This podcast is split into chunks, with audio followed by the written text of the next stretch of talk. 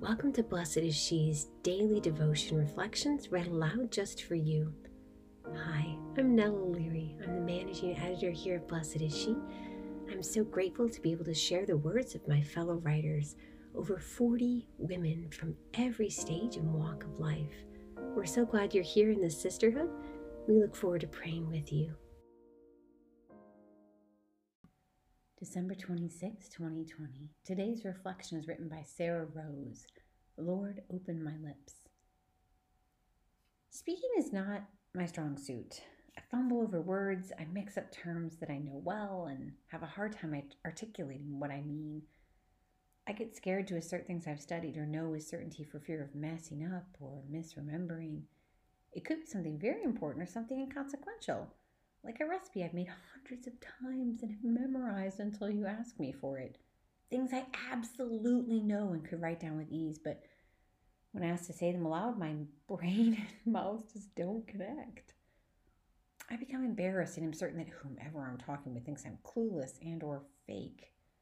What's worse, I, I begin to think that about myself and often choose not to participate in engaging discussions that would otherwise bring me joy.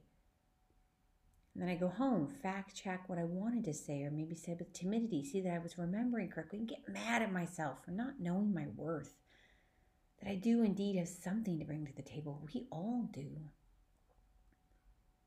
Recently, to combat this anxiety of speaking, I have begun intentionally asking the Holy Spirit to guide my words and conversations and to help me remember my dignity as God's beloved, no matter how important the topic. My fear of saying the wrong thing hasn't gone away completely, but I feel a new sense of peace, trusting that God will guide my words in big and small things. And if I do mess up, it, it creates space for new mercies and forgiveness, which are gifts in and of themselves. Do not worry about how you are to speak or what you are to say. You will be given at that moment what you are to say, for it will not be you who speak, but the Spirit of your Father speaking through you. Matthew 10 19 through 20. Your voice matters, sister. Use it.